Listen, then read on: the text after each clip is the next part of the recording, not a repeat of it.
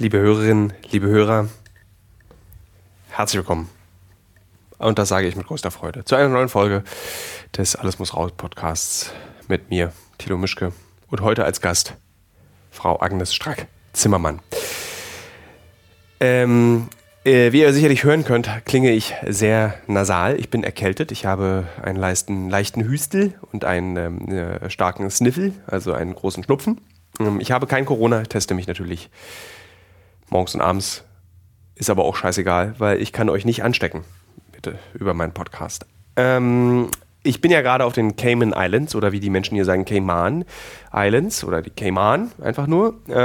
Und heute, beziehungsweise gestern Abend lief der Film über die Rüstungsindustrie und ein Erklärversuch, wie wir mit dieser Industrie umgehen sollen, mit diesem Krieg, mit diesen Waffen, die plötzlich irgendwie in dieser Welt existieren, die ein bisschen wie Chemikalien einfach sind herzustellen, schwer wieder loszuwerden sind.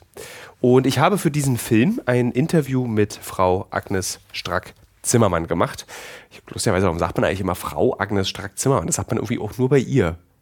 Obwohl, man sagt auch Frau Bundeskanzlerin. Naja. Und dieses Interview hat es nicht in den Film geschafft. Das Gespräch war allerdings trotzdem gut. Es hat es nicht in den Film geschafft, weil der Film recht kompliziert in seiner Herstellung war.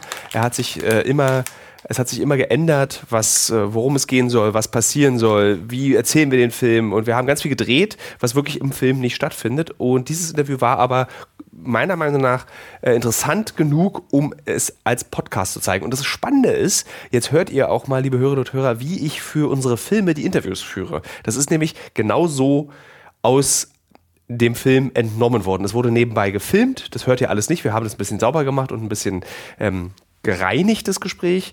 Ihr hört keine Anweisungen, aber genau so funktioniert das, was ich für die Reportagen, die ihr im Fernsehen macht, seht, oder wenn ich eine Reportage schreibe für den Fokus, dann ist es genau so, funktioniert so ein Gespräch. Und diesem Gespräch könnt ihr jetzt beiwohnen, liebe Hörerinnen und Hörer.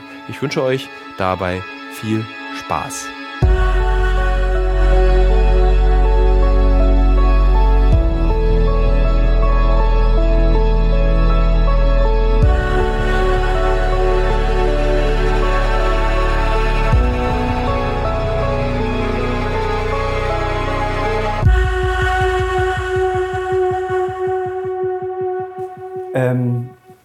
Ich habe erstmal eine ganz grundsätzliche Frage. Und zwar sprechen sehr viele Menschen parteiübergreifend von einer Zeitenwende. Was bedeutet diese Zeitenwende? Was bedeutet dieser Begriff überhaupt? Ja, der wurde ja das erste Mal vom Bundeskanzler aufgeworfen, wird übrigens in der internationalen Welt, ist dieses deutsche Wort, verbreitet sich gerade. Also wenn Sie in Amerika mit Amerikanern sprechen, sprechen Sie auch von der Zeitenwende. Dass wir nach 77 Jahren, also nach Ende des Zweiten Weltkriegs, als Bundesrepublik Deutschland mit einem Krieg in Europa konfrontiert werden, der unmittelbar auch unsere Interessen, vor allen Dingen unsere Werte betrifft. Und dass wir eben nach 1990, Fall der Mauer, Ende des Ost-West-Konflikts, kein kalter Krieg mehr, eben 32 Jahre später in eine Welt katapultiert worden sind, wo wieder Krieg in Europa herrscht. Und das ist nicht nur eine Zeitenwende aufgrund des Krieges, sondern was folgt daraus? Dass wir die Bundeswehr wieder anders aufstellen müssen, nachdem wir sie nach 1990 klein gespart haben, dass wir wieder über Resilienz eines Volkes diskutieren. Also was machen wir eigentlich im Falle, dass die NATO gewissermaßen sich selbst neu erfindet, was gerade passiert, nicht hirntot ist, dass die Europäische Union die ihre Werte wieder erkennt. Das ist alles Zeitenwende, aber daraus folgt natürlich auch ein anderes Vorgehen, was Sicherheitspolitik betrifft. Ich war ungefähr vor 9 Monaten in der Ukraine und habe einen Film gemacht und eine Reportage geschrieben über diesen vergessenen Krieg. Und wenn man mit den Bürgerinnen und Bürgern dort vor Ort gesprochen hat, dann war für diese Menschen die Zeitenwende ja viel, viel früher. Und zwar 2014, 2015. Warum und wie erklärt man diesen Menschen, dass es jetzt wichtig geworden ist, sich um diesen Krieg zu kümmern auf internationaler Ebene und nicht schon letztes Jahr. Also es sind ja auch Menschen gestorben in den sogenannten Volksrepubliken, in den Grenzgebieten. Der Krieg war ja da. Also ja, war ja und nicht es weg. Sind über 15.000 Menschen gestorben. Darüber wurde so gut wie gar nicht mehr berichtet. Wir haben das durchaus politisch immer wieder in den Raum gestellt. Doppelt so viele Zivilisten wie Soldaten. Und insofern, genau, der Krieg war da. Er wurde anfangs mit Empörung aufgenommen. Es gab auch Russland gegenüber so ein paar Aktionen, um diese zu schwächen. Das hat Putin nicht interessiert, hat auch nicht ernst genommen. behaupte sogar, dass die Annexion der Krim dass die Generalprobe dessen war, was wir heute erleben. Ich bin sicher, dass es Menschen in der Ukraine gab, gerade in der Region, die sagten, wieso schaut keiner hin? Man muss aber fairerweise sagen, dass vor 9 Monaten oder einem Jahr, wenn man mit Ukrainerinnen und Ukrainern sprach, das, was gerade passiert, sie nicht wirklich für möglich gehalten haben. Ich weiß, es gab auch, also in dieser Konsequenz, dass das... Ja, also die Überraschung war, dass es bis nach Kiew gereicht hat. Genau. Die meisten rechneten eigentlich schon seit mehreren Jahren damit, dass jetzt diese Gebiete auch noch einverleibt werden. Ja, aber das ist sozusagen über die Ostukraine hinaus. Ja. Wir haben heute auch Beschuss in Lviv, also bis an die westliche Ukraine, ja, polnische Grenze. Das hat in der Form auch sich dort keiner hat vorstellen können. So, und damit rückte das ganze Szenario deutlich nach Westen.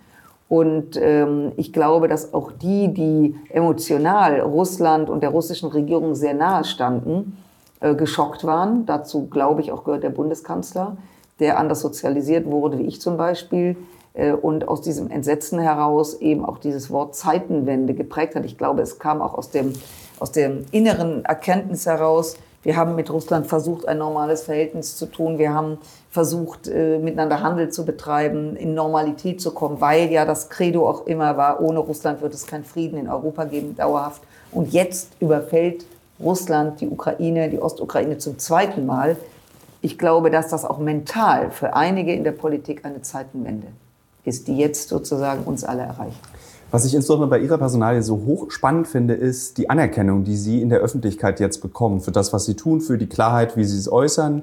Beliebter Talkshow-Gast, bei Instagram werden Posts gemacht mit Ihnen. Und das war ein tolles Gespräch, was ich geführt habe. Und was mich überrascht daran ist, dass Sie eigentlich etwas tun, was noch vor einem halben Jahr in Deutschland irrsinnig unbeliebt war. Also sich mit Rüstung und Waffen auseinandersetzen, dafür kämpfen, dass Rüstung und Waffen gekauft und daran investiert wird.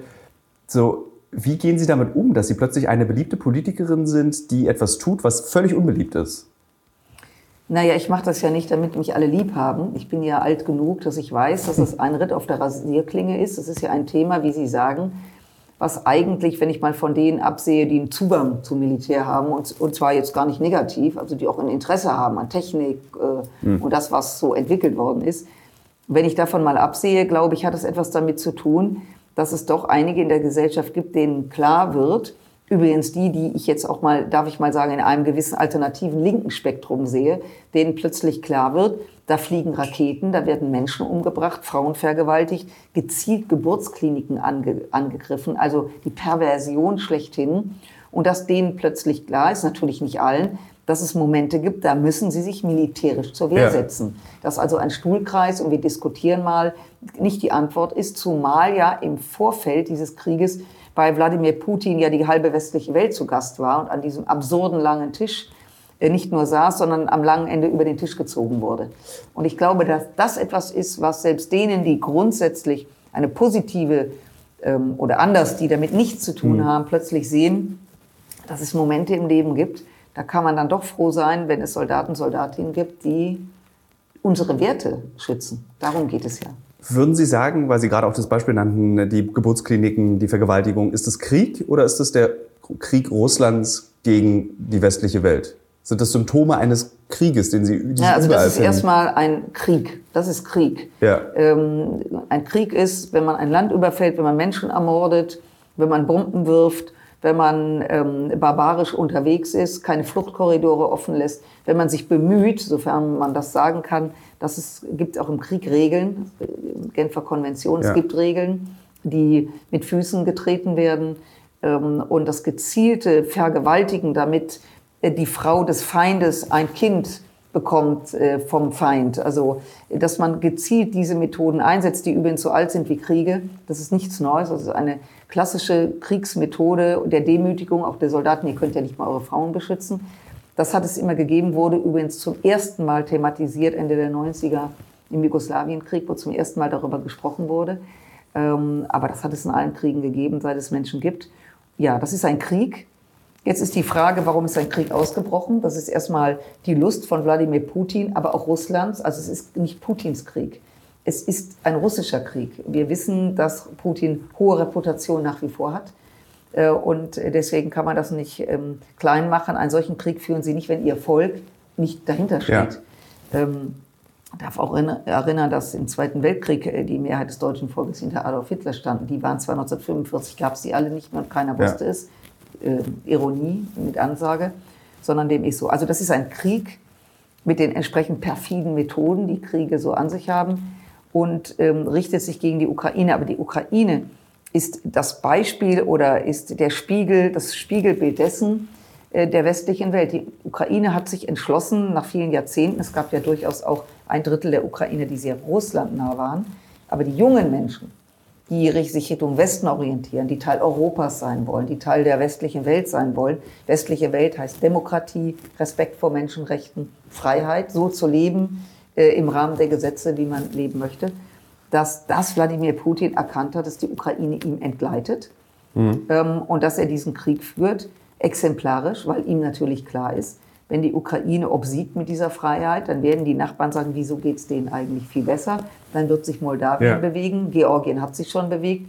Wir kennen ja die Kriege, die Russland geführt hat, Tschetschenien, Syrien, dass er das aus seiner Sicht nicht zulassen kann, weil sonst sein Konstrukt der Russischen Föderation komplett verschwindet, weil die Menschen nach Freiheit streben, nach Wohlstand.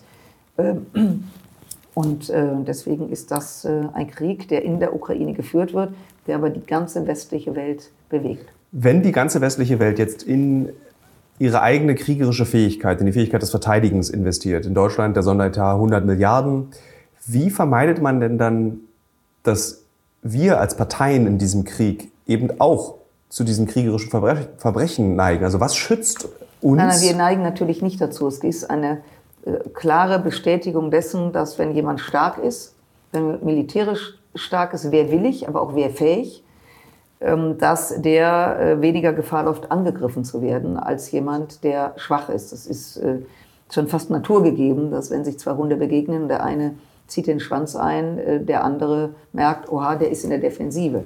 Also das heißt, eine starke Armee zu haben, ist Prävention pur, ist auch ein klares Zeichen, lass uns in Frieden reden, dann passiert nichts. Wir sind aber bereit, für diese Werte eben auch letztendlich am langen Ende zu kämpfen. Das will keiner. Übrigens finde ich es auch nicht toll, jeden Tag über Waffen zu sprechen oder mir Unterlagen anzuschauen, welche Munition wie zielgenau ist. Das ist überhaupt nicht was Schönes.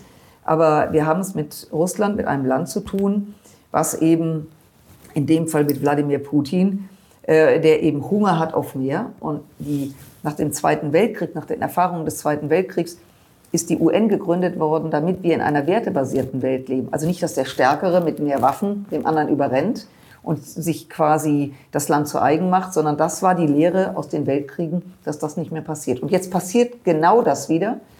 Und da muss einem klar sein, das können wir nur verhindern, indem diese NATO, das ist übrigens ein reines Verteidigungsbündnis. Dazu habe ich tatsächlich eine ganz präzise Frage. Diese ganzen Bestrebungen als Laie, wenn man drauf guckt, auch als Journalist ist man sich manchmal nicht sicher, geht es dabei ums Verteidigen oder geht es ums Hochrüsten? Weil wenn man auf diese Messe zum Beispiel nach Paris fährt und sich diese Unternehmen anguckt, Rheinmetall, die ihren neuen Panzer vorstellen, hat man nicht das Gefühl, dass Verteidigung und Schutz ziviler Werte das Ziel ist, sondern es geht eher um Hochrüsten. Und das ist ein Gefühl als Beobachter, als jemand, der nicht in dieser Rüstungsindustrie steckt, als Außenstehender.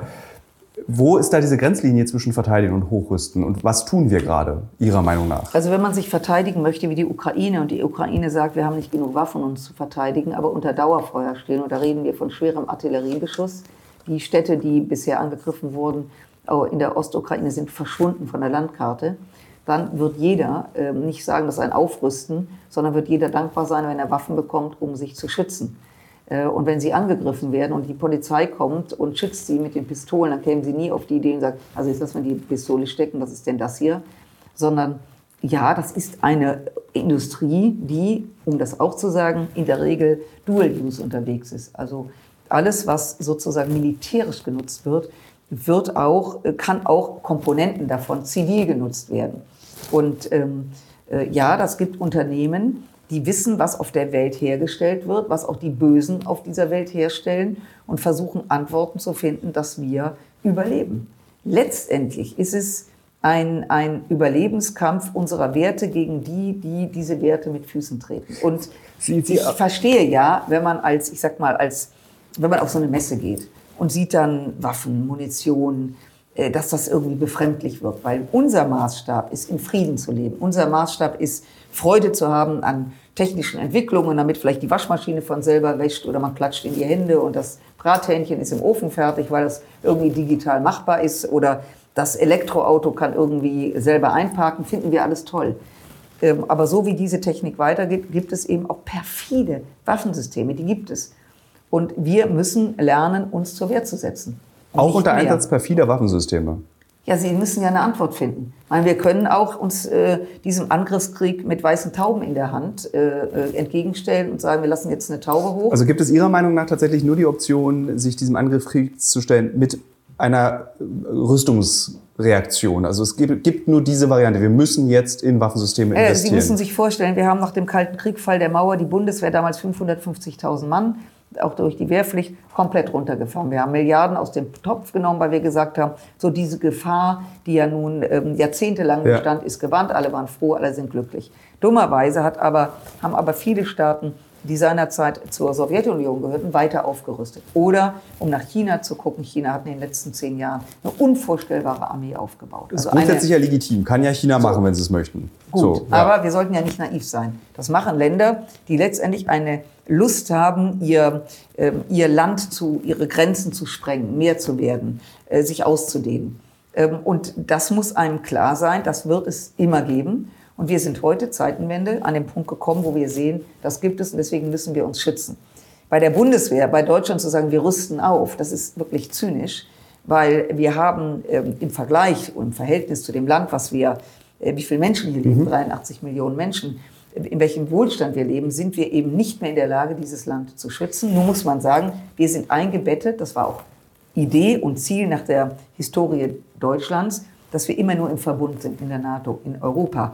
Aber bisher, machen wir uns nichts vor, hat sich auch Deutschland darauf berufen, viele Regierungen unterschiedlicher Couleur, wenn es mal richtig Ärger gibt, haben wir die Amerikaner an der Seite. Wenn es mal richtig Ärger gibt, haben wir die Kanadier an der Seite, auf der anderen Seite des Atlantiks. Wir haben die Engländer, wir haben die Briten, die Franzosen. Das heißt, alle um uns herum helfen uns. Und die anderen haben gesagt, super, das ist so, das machen wir, aber wo seid ihr, wenn bei uns was ist? Das ist wirklich eine Frage, die ich mich auch oft gefragt habe, weil wenn man überlegt, dass seit 2005 einfach Kohle investiert wurde in die Bundeswehr. Es wurde ja immer mehr investiert in die Bundeswehr, die Budgets wurden höher jedes Jahr. Nee, das stimmt nicht. Sie wurden eben nicht höher jedes Jahr. 2010 unter Karl Theodor zu Guttenberg wurde mit einem Handstreich 10 Milliarden rausgenommen. Es sind in den letzten 30 Jahren unendlich viele Kasernen geschlossen worden, Infrastruktur verschwunden, Kreiswehrersatzämter. Das heißt, es wurde in vieles nicht mehr investiert. Wir haben also heute auch investiert. Aber wo ist das Geld dann hin? Also es wurde in den Gesamthaushalt.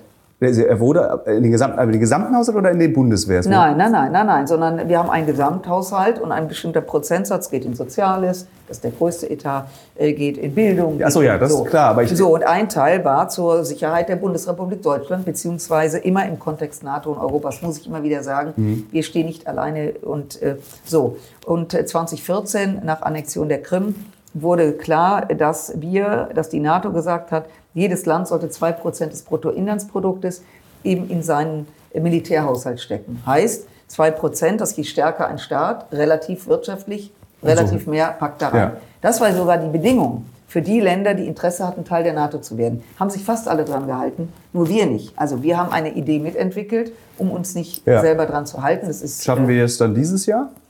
Ja, wir werden es jetzt schaffen. Ja, das werden wir, weil wenn Sie die 100 Milliarden rein aufrechnen, die sind nicht haushalterisch an ein Jahr gebunden. Deswegen Sondervermögen, deswegen außerhalb des Rollierenden weil sonst, wenn Sie, wir kaufen Flugzeuge, die laufen zu im Laufe der Jahre. Die werden bezahlt, sobald sie da sind. Wenn Sie dann im Haushalt eine Hausnummer haben für Flugzeuge und das wird in diesem Jahr nicht ausgegeben, ist das Geld wieder im Gesamthaushalt, wo natürlich alle sagen, hey, super, weil ja auch andere Ressourcen wollen. So, und deswegen das Sondervermögen außerhalb des. So, und wenn Sie diese 100 Milliarden der Einfachheit halber rechnen, wir jetzt mal auf 5 Jahre, dann haben wir haben ungefähr einen Haushalt von 50,1 Milliarden heute, 2010 waren es 30.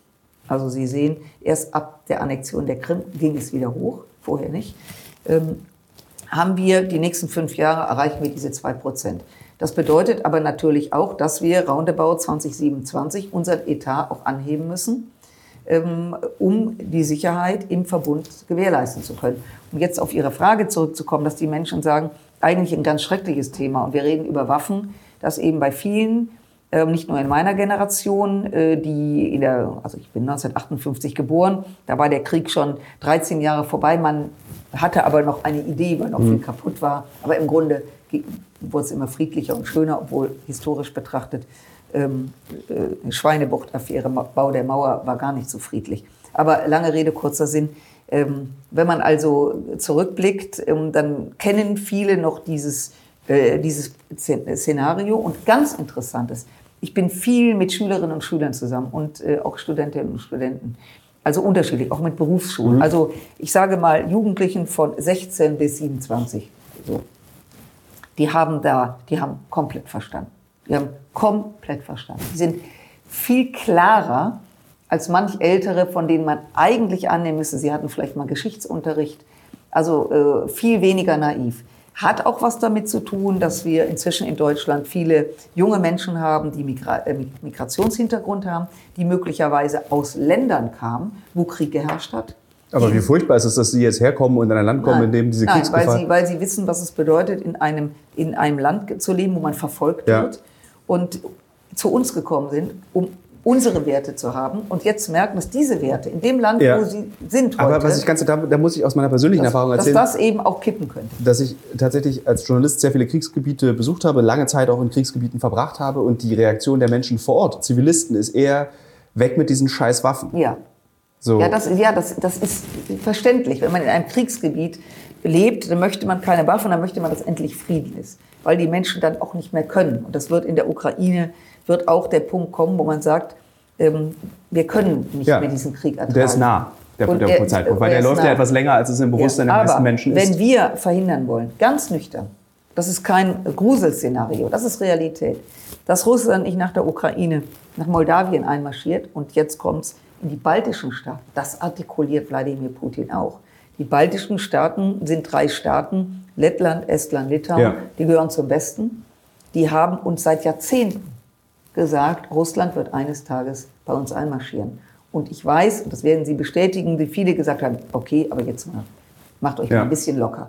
Wenn Sie heute, warum ist Finnland, wir haben gerade das ratifiziert, im Auswärtigen Ausschuss und im Verteidigungsausschuss, dass Finnland und Schweden Teil der NATO werden. Länder, die 70 bzw. Schweden 200 Jahre bündnisneutral waren, die sagen von sich, eine große Mehrheit, wir wollen an die NATO andocken, Artikel 5, wenn ein Angriff kommt, sind wir im Verbund.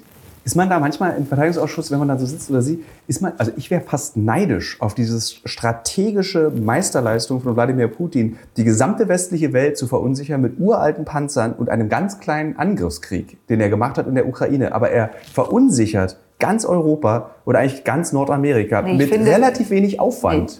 Das stimmt nicht, da widerspreche ich Ihnen. Er hat erreicht, mit diesem Krieg den ganzen Globus zum Eiern zu bringen. Ich war gerade in Singapur auf dem Shangri-La-Format, da geht es um den Indo-Pazifik. Da war in den dreitägigen Konferenz die Ukraine das Top Nummer 1. Zelensky wurde auch zugeschaltet, ging es natürlich auch um Hungersnot. Das ist auch ein Mittel, wie man Völker in Bewegung setzt, indem man 190 Millionen Menschen sind von Hunger bedroht.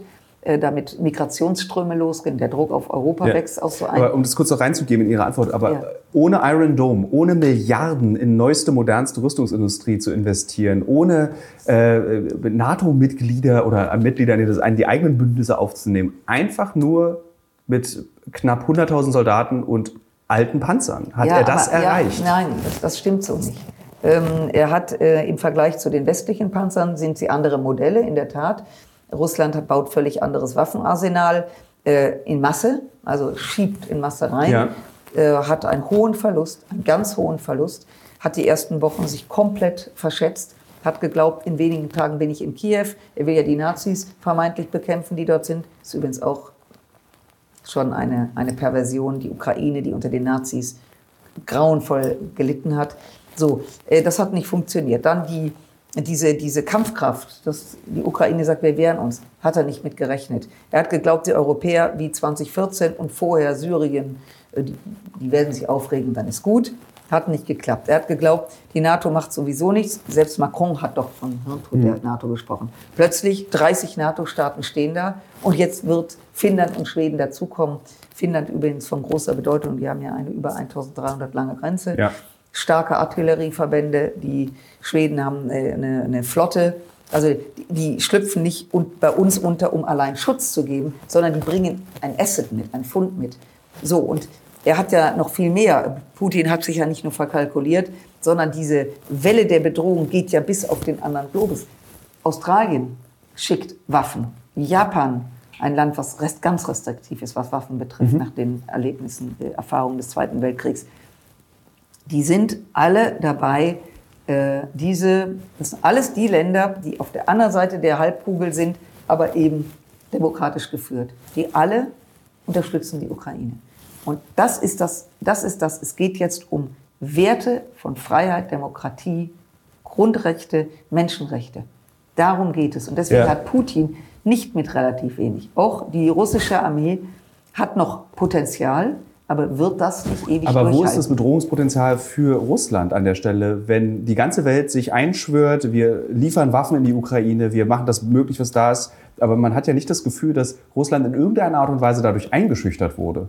Oder nein, aber Russland hat natürlich letztendlich stößt im wahrsten Sinne des Wortes an seine Grenzen. Denn wenn es schon um den Kampf, den Sie jetzt klein nennen, ich nenne den nicht klein, der Ostukraine, sich der Westen derart aufstellt, ist das ein Zeichen, Wladimir Putin wage es nicht, ein Quadratzentimeter und das ist die Aufgabe der NATO. Ja, das ist unsere Aufgabe. Also es geht eigentlich gar nicht darum, um eine Eskalation dieses Konflikts, sondern es ist um eine Deeskalation. Genau, weil sie können deeskalieren, wenn sie stark genug sind, dem anderen klarzumachen, wage es nicht weiter zu marschieren. Und eins, was ganz wichtig ist, gerade im Ausblick auf den Herbst, Wladimir Putin wird absehbar in ein paar Monaten oder im nächsten Jahr sagen, so jetzt ist gut, ich habe das, was ich wollte, weil er nämlich gar nicht weiter kann. Es ist nämlich das eine, Städte oder Regionen zu besiegen, das andere ist, sie zu halten. Braucht man sehr viel Soldaten, die hat er gar nicht mehr. Dass er dann sagt, so, ich bin jetzt bereit über Friedensgespräche. Und aber warum investieren wir dann so viel? Ja, wenn er die Kraft gar nicht mehr hat. Doch, er hat sie noch und er wird sie noch lange und Monate haben. Und die Gefahr ist natürlich, dass er über die Ukraine hinausgeht. Das ist ja die Gefahr. Also mein Widerspruch an der Stelle ist keine Ungläubigkeit. Ich möchte Sie nicht davon überzeugen, dass ich finde, es will es nur verstehen, weil ich das total interessant finde, die Argumentation zu sagen, er ist eigentlich schon zu schwach, um Städte in der Ukraine zu halten, aber er könnte, wenn wir uns nicht aufrüsten, die gesamte Welt unterjochen. Nein, er muss wissen. Da ist ein Widerspruch, finde ich. Nein, da ist kein Widerspruch. Schauen Sie mal, russische Politik ist immer ein Stück zu gehen, Pause. Nennt sich dann friedliche Koexistenz. Nehmen Sie mal die 70er Jahre, friedliche Koexistenz unter Willy Brandt. Wenige Jahre später Helmut Schmidt, NATO-Doppelbeschluss. NATO-Doppelbeschluss, ein sozialdemokratischer Kanzler, der gesagt hat, es ging damit damals um die SS-20 versus Pershing II. Ich erinnere mich an meine Eltern. Da war in Deutschland, ging die Lucia. Da wurde demonstriert, dass wir das machen. Hat ein sozialdemokratischer Kanzler, der den Krieg noch erlebt hat, gesagt, bis hierher und nicht weiter. Und wenn ihr die SS-20 aufstellt, stellen wir die Pershing II auf. Also Prävention und dann rüsten wir gemeinsam ab. Das war historisch gesehen sowas von richtig. In dem Moment hat sich die Welt wieder verändert. 10 Jahre später ging die Mauer auf. Ja. Das heißt, das sind Entscheidungen, das hat Helmut Schmidt nicht gemacht, um Krieg zu führen. Helmut Schmidt war selber im Krieg. Helmut Schmidt hat selber das Grauen erlebt. Übrigens alle, die damals in der Politik waren, kamen aus der Generation. Ich war selber auch noch Abiturient. Der Unterschied zu heute ist aber, jetzt werden die Waffen eingesetzt und nicht nur zur Drohung aufgestellt. Wie verändert es diese Strategie? Ja, die Waffen wurden das erste Mal eingesetzt in den Ende der 90er, als die NATO eingriff, da weil im Kosovo ein Völkerbord drohte. Das war ein reiner Luftkampf, auch umstritten.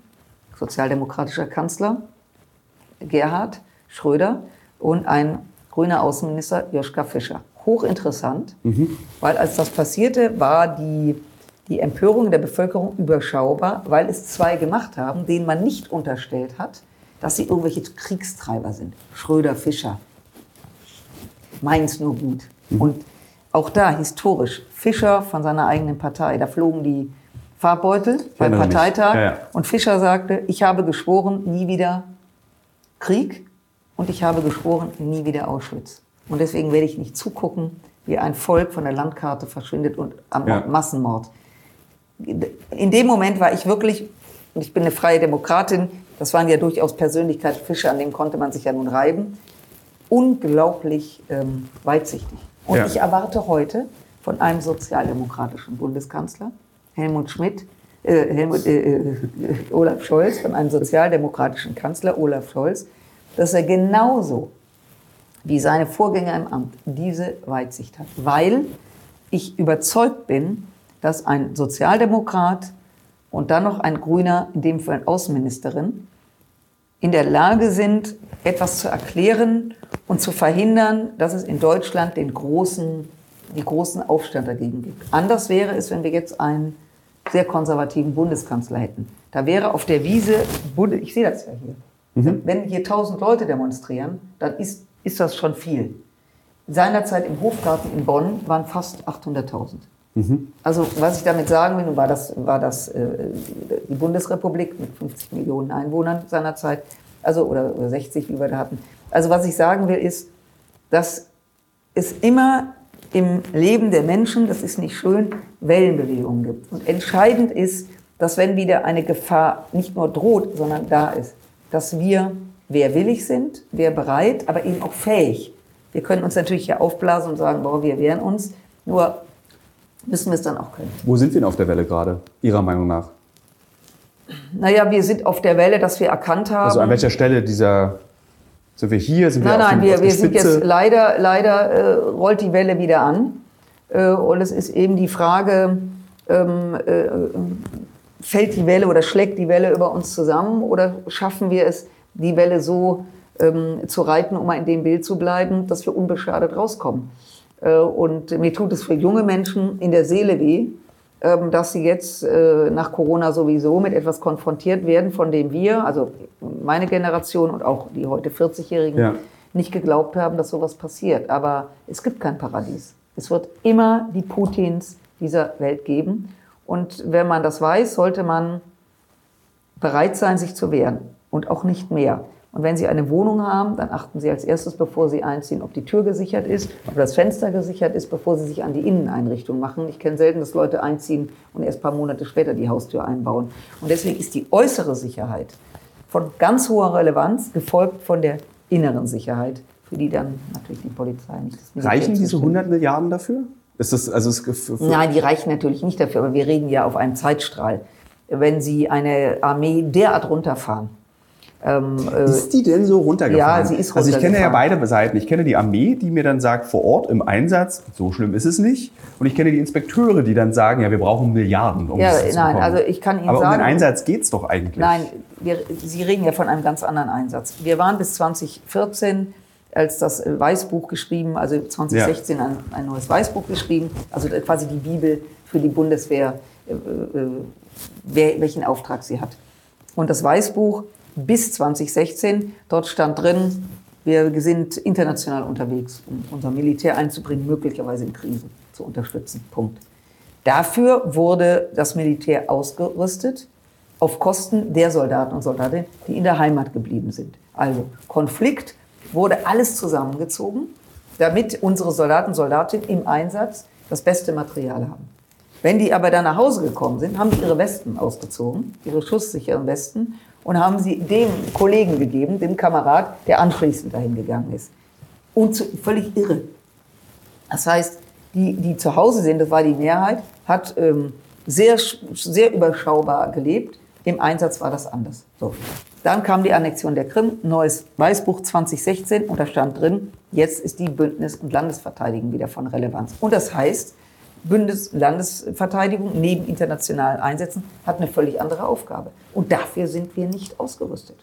Wie behält man eigentlich die Kontrolle über diese Waffen, die produziert werden, die versendet werden, die benutzt werden zur Verteidigung? Also wie garantiert man als Bundesrepublik Deutschland in diesem Fall, unsere Waffen werden nur für einen guten Zweck eingesetzt? Naja, ich würde mal sagen, dass erstens mal der gute Zweck die Verteidigung ist. Dann ist das Militär, die Armee eingebettet, Grundgesetz. Das ist ja der Unterschied in unserer Historie, dass letztlich die Bundeswehr geführt wird von Zivilisten, in dem Fall der Bundesministerin der Verteidigung im Krisenfall, also wenn Deutschland konkret angegriffen werden würde, wäre der Bundeskanzler der Inhaber der Befehls- und Kommandogewalt, also von Zivilen.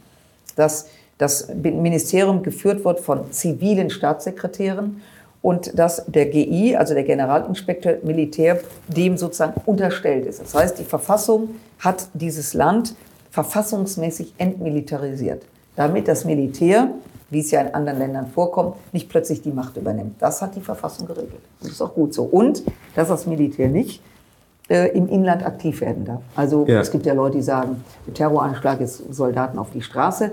Das geht nicht, dafür haben wir die Polizei. Das ist ganz wichtig, dass man das trennt. Die Bundeswehr kann im Zivilen nur helfen bei Naturkatastrophen, Überschwemmungen, ja. Stürmen, dass die eben da behilfen. Was ich eher meinte, war, dass Waffenlieferungen in die Ostukraine zum Beispiel nicht plötzlich gegen die Bürger der Europäischen Union oder Deutschlands wieder eingesetzt werden, weil sie in die falschen Hände gekommen, weil die Rüstungsindustrie zum Beispiel ja eine Industrie ist und keine gemeinnützige Organisation. Also ja. Wie verhindert man denn dies oder preist man das mit ein, wenn man sagt 100 Milliarden? Ja, das preist man nicht mit ein, weil so viel ist es nicht, was man da hinliefert. Also die Rüstungsindustrie ist nicht die Caritas, sondern verdient Geld damit. Aber es sind Unternehmen, die auch auf dem Boden des Grundgesetzes stehen. Und die haben ihre Verpflichtungen. Und natürlich ist es unsere Aufgabe, wenn ich jetzt Waffe A und B in die Ukraine liefere, davon ausgehen zu müssen, dass diese Waffen sich nicht mal gegen uns richten. Aber angesichts der Stückzahl mache ich mir da A keine Sorgen. Und B ist das im Bündnisfall, wenn man sich gegenseitig unterstützt, besteht da ja, keine Gefahr. Da habe ich einen großen Vorteil, glaube ich, Ihnen gegenüber durch diese Kriegswirklichkeit, die ich wahrgenommen habe. Also ich war dabei, als ein Islamist, ein IS-Kämpfer mit einem G36 erschossen wurde von einem kurdischen Freiheitskämpfer. Und dann habe ich ihn gefragt, wo hast du denn dieses G36 her? Und er meinte, die kriegt man hier auf dem Markt. Ja, so, das ist so, ja, wie man einen Kalaschnikow irgendwo kaufen kann. Die kriegt man häufiger, das ist einfacher, weil da ist, glaube ich, auch das Patent, einfach kann jeder machen, wie er will. G36 sollte eigentlich nicht auf so einem Markt sein. Ja. Also diese Wirklichkeit des Krieges ist ja wirklich eigentlich das Gegenteil von dem, was Sie erzählen, dass diese Regeln und diese Bestimmungen und die Idee und die Ideale unserer kriegerischen... Also ich bin bei Ihnen, dass natürlich in dem Moment, wo Waffen verkauft werden, je größer die Waffen, je geringer ist die Gefahr übrigens. Wir haben gerade von Langwaffen gesprochen, deswegen exportieren wir auch keine Pistolen. Das ist nämlich die können Sie auch in eine Bananenschachtel packen oder Minen oder so schreckliche Dinge. Aber ich bin bei Ihnen, dass wir nie ausschließen können, dass Waffen auch in falsche Hände geraten. So, wenn ich heute die Polizei ausstatte und die haben entsprechende Pistolen und dann müssen wir davon ausgehen, die Waffen sind registriert, dass die eben nicht plötzlich in der Hand des Kidnappers ist, der hier durch die Tür kommt, um uns mitzunehmen. Ja. Aber der Wahrheit geschuldet, Sie können das nicht 100% ausschließen. Aber Sie sollten genau darauf achten, wo was Ihnen geliefert wird. Woher nimmt man eigentlich grundsätzlich dieses Selbstbewusstsein, dass man das Richtige tut? Dass wir jetzt als Deutschland das Richtige tun und nicht zum Beispiel... China sagt, ich fühle mich wahnsinnig provoziert durch dieses Aufrüstungsbestreben Europas und der Welt und reagiere jetzt auch mal. Und ich habe ja in den letzten 20 Jahren auch ordentlich in mein Militär investiert und die Annahmen sind ja, glaube ich, international, dass das chinesische Militär den meisten Militärs weit überlegen ist. Also woher wissen Sie, dass wir das Richtige gerade tun und nicht uns neue Feinde schaffen mit dieser Rüstungsindustrie, mit dieser Rüstungsbestrebung? Ja, weil ich zutiefst glaube, dass es Despoten auf der Welt gibt, die haben nur Respekt vor Stärke. Das mag für uns keine politische Kategorie sein, aber es gibt viele, die auch so sozialisiert sind, dass immer der Stärkere gewinnt. Das kann man übrigens, gibt es auch sehr interessante Aufsätze über die russische Gesellschaft. Vor 14 Tagen war in der Neuen Zürcher ein sehr interessanter Beitrag über das Thema Brutalisierung von Gesellschaften, also wo im Kindergarten, in der Schule, in der Familie immer nur Brutalität, der stärkere Sieg, der die dickste Faust hat, dass sich sowas auch integriert in ein Volk. Und der große Wert freier und westlicher Demokratien ist, dass das hier eben nicht so. Und wenn es einer versucht, der Rechtsstaat sich damit beschäftigt und denjenigen dann auch entsprechend bestraft. Ich glaube, das ist der Wert, für den es sich lohnt, einzugestehen, dass wir in einer wertebasierten Welt regeln. Also die wertebasierten Regeln sind das A und O. Ja. Und Gerade wir als Deutsche, die diesen unvorstellbaren Genozid verursacht haben, den Holocaust, Millionen von Menschen, jüdischen Menschen ermordet wurden, aber auch Russland überfallen wurde. Russland hat ja seinerzeit unvorstellbar viele Kriegsopfer. Ja. Gerade deswegen, aus dieser historischen Erfahrung, ist ja das Grundgesetz entstanden. Und genau das soll sichern, dass so etwas nie wieder passiert. Nicht wir haben diesen Krieg angefangen, nicht die Ukraine hat diesen Krieg angefangen.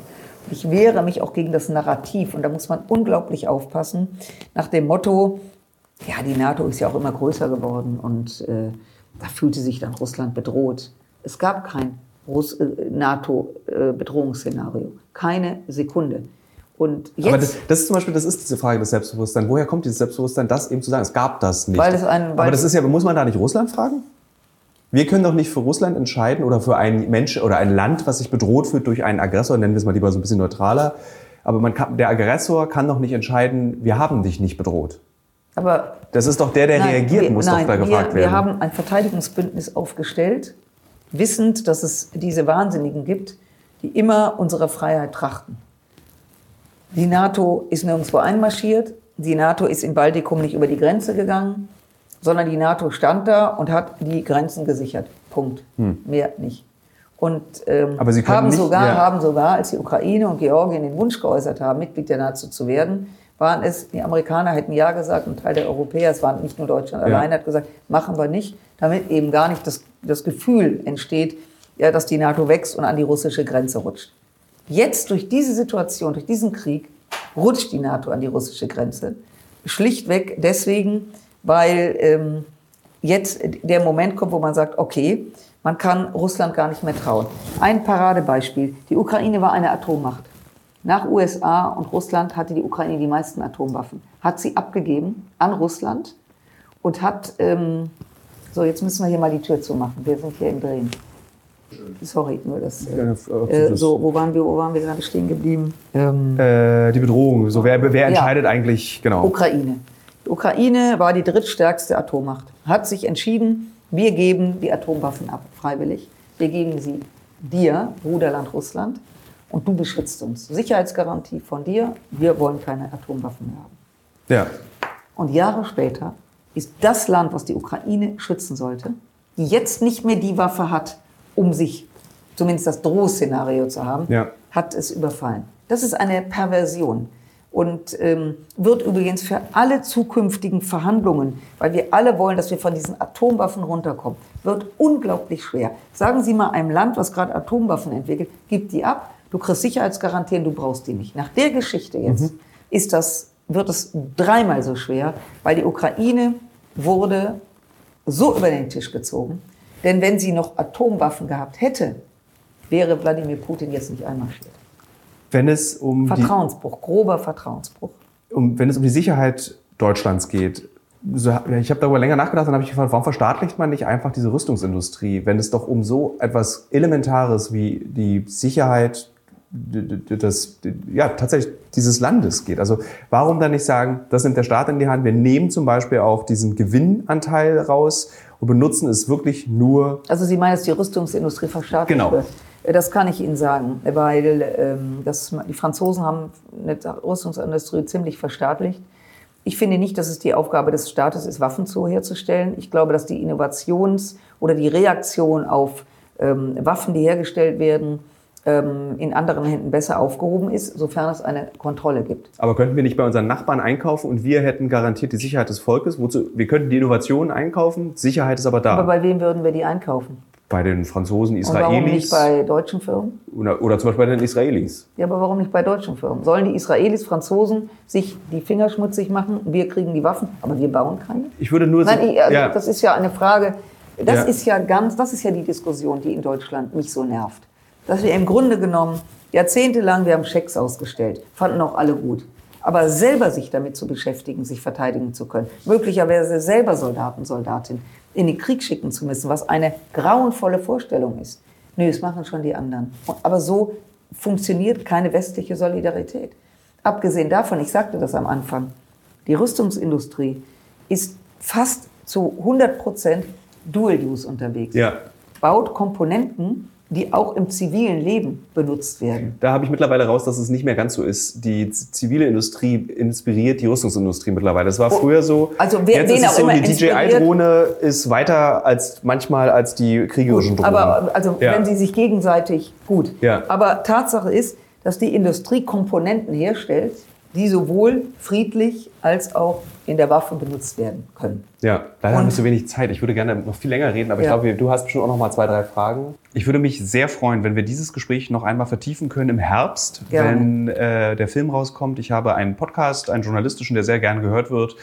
Und würde mich da hätten wir so ein bisschen Freiraum. Da können wir auch gemütlich da sitzen, wenn Sie wollen. Und da würde ich gerne mit Ihnen weiter darüber sprechen und ein bisschen diskutieren. Ja. Sehr gerne. Sehr schön. Danke für Ihr Interesse.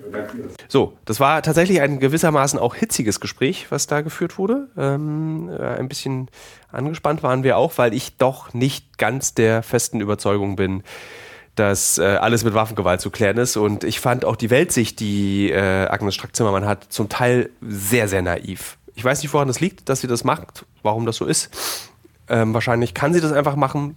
Ich fand es irgendwie krass, weil sie trägt ja auch sehr viel Verantwortung in dem, was sie tut. Und dann immer von Guten und Bösen zu reden, ist mir einfach ein bisschen zu einfach. Denn die Welt ist nicht, und das ist so krass, die Welt ist nicht, liebe Hörerinnen und Hörer, schwarz und weiß. Ist sie einfach nicht. War sie noch nie, wird sie nie sein. Leserinnen und Leser meines Buchs werden das nachvollziehen können, weil ich mir darüber sehr viel Gedanken mache. Wie kann diese Welt besser funktionieren? Und einer der Gründe, wie sie beschissen funktioniert, ist, sie einfach in Schwarz und Weiß einzuteilen, in Gut und Böse. Weil so erzeugen wir nur Konflikte. Ich rauche immer noch nicht, deswegen werde ich jetzt einen Lakritz in meinen Mund stecken. Kurz daran lutschen. Und das ist, glaube ich, weniger nervig für die meisten Hörerinnen und Hörer als das Knistern und Knastern meiner elektrischen Zigarette, die ich seit 7 Wochen mittlerweile nicht mehr benutze. Ich bin nicht über den Berg. Jetzt auf den Cayman ist mir wieder aufgefallen, wie gerne würde ich an meiner elektrischen Zigarette piffen und paffen. Besonders schlimm ist es morgens, besonders schlimm ist es abends. Über den Tag hinweg geht's eigentlich. Und jedes Mal, wenn ich das Bedürfnis habe zu rauchen, dann stecke ich mir ein bisschen Salmiak in den Mund. Also was nicht so richtig gut schmeckt. Kulturtipps. Was lese ich gerade? Ich lese immer noch das Buch von Walter Isaacson, der Codebreaker, wie die Erfindung der Genschere die Zukunft der Menschheit für immer verändert. Ich lese dieses recht uninteressante Buch aus einem Grund. Ich möchte gerne für eine neue Reportage, die wir für nächstes Jahr schon drehen, vorbereitet sein. Ich möchte Bescheid wissen. Ich will nicht ganz dumm und ahnungslos sein. Ich lese immer noch Ein wenig Leben parallel. Ein ähnlich dickes Buch. Ich habe mich jetzt entschieden, beide Bücher mit je 800 Seiten nicht parallel mitzuschleppen. Und bin von Ein wenig Leben nicht ganz so begeistert wie offensichtlich der Rest der Welt. Ich finde es sehr, sehr anstrengend zu lesen. Macht aber nichts, ich werde es trotzdem zu Ende lesen. Die mir auf Instagram folgen, wissen, ich lese Bücher immer zu Ende, wie so eine Obsession, bin besessen davon. Dann spiele ich gerade auf der Switch. Nee, Quatsch, ich habe ja das Steam Deck. Spiele auf dem Steam Deck das neue Monkey Island und ich spiele auch, nachdem ich festgestellt habe, dass mir das Spiel Prey, was auch schon 6 Jahre alt ist, wahnsinnig viel Spaß gemacht hat, dass ich andere Spiele der Arcane Studios ausprobieren möchte und ich spiele jetzt Dishonored. Das ist irgendwie so, also alles an diesem Spiel interessiert mich eigentlich nicht. Steampunk finde ich total öde, irgendwie Assassine mega öde, Schleichen finde ich total öde, aber es hat mich auch sofort wieder gepackt. Es ist ein wahnsinnig unterhaltsames Spiel in einer wirklich interessanten Welt. Was Arcane Studios sehr gut können, ist Geschichten erzählen. Und deswegen spiele ich dieses Spiel gerade auf dem Steam Deck. Und zu Hause, wenn ich zu Hause sein sollte, würde ich das neue Call of Duty spielen. Das darf ich lustigerweise, das ist auch ganz witzig, dass ich Call of Duty nach diesem Film, der gestern Abend lief, ich, der überzeugte Pazifist, der wirklich Waffen verachtet, der auf Drehs, wenn der mit Waffen in Berührung kommt, das bekomme ich ja, ich komme ja wirklich sehr oft mit Waffen in Berührung. Ich werde ständig dazu eingeladen, irgendwo zu schießen. Ich durfte schon mal auf einen IS-Kämpfer zielen und auch hatte die Aufforderung, ihn abknallen zu dürfen. Ich bekomme ständig welche AK-47 in die Hand gedrückt, Handgranaten und soll damit irgendwie rumfummeln und ich ekel mich förmlich vor diesen Dingern und lasse die dann auch immer liegen, beziehungsweise erschreckenderweise auch fallen. Aber dann spiele ich trotzdem in meiner Freizeit Call of Duty und schäme mich dafür ein bisschen. Ich habe, weil ich einen Schnupfen habe, keine große Lust, jetzt dieses Spiel zu spielen, dass die Folge gleich zu Ende ist und dann geht es doch noch weiter. Deswegen machen wir heute mal gleich Schluss. Wir hören uns nächste Woche wieder. dann wahrscheinlich aus Florida. Ich werde, glaube ich, eine Folge aus Florida aufnehmen mit Johanna. Ich glaube, wir müssen mal wieder eine kleine Pause machen. Wir sind so anspruchsvoll geworden. Wir müssen mal wieder so doof werden. Und ja, es wird dieses Jahr noch eine Folge mit Michael Menzel geben. Wir werden durch Kanada reisen gemeinsam und auf dieser Reise sehr viel Zeit miteinander verbringen. Und wir machen da Folgen. Deswegen, bis nächste Woche. Ihr glaubt doch nicht wirklich, dass ich mir diesen besten aller Scherze der Podcast-Welt nehmen lasse. Es geht weiter mit dem Abspann. Marlon ist gerade beschäftigt mit einem anderen Podcast. Kaspar Dudek sitzt parallel, ich weiß es gerade, während ich diese Aufnahmen mache, im Büro und schneidet da den Agnes Strack-Zimmermann-Podcast hin und her. Dem danke ich natürlich auch. Nils Nische Augustin, Nils Kniels. Nische Augustin ist gerade in Disneyland Paris und macht Urlaub mit Felix, Felix und noch einer Freundin, glaube ich. Ann-Kathrin hat immer noch nicht Happy Po überzeugen können, Werbung bei mir zu schalten. Es ist nur der geschätzte Werbekunde AG1 und früher, glaube ich, auch mal Clark. Völlig Schnuppe. Ich möchte Happy Po. Ja. Was kann ich noch Feines erzählen? Nichts. Ich lasse euch noch ein bisschen dabei zuhören, wie ich meine Lakritz-Salmiak-Pastillen lutsche.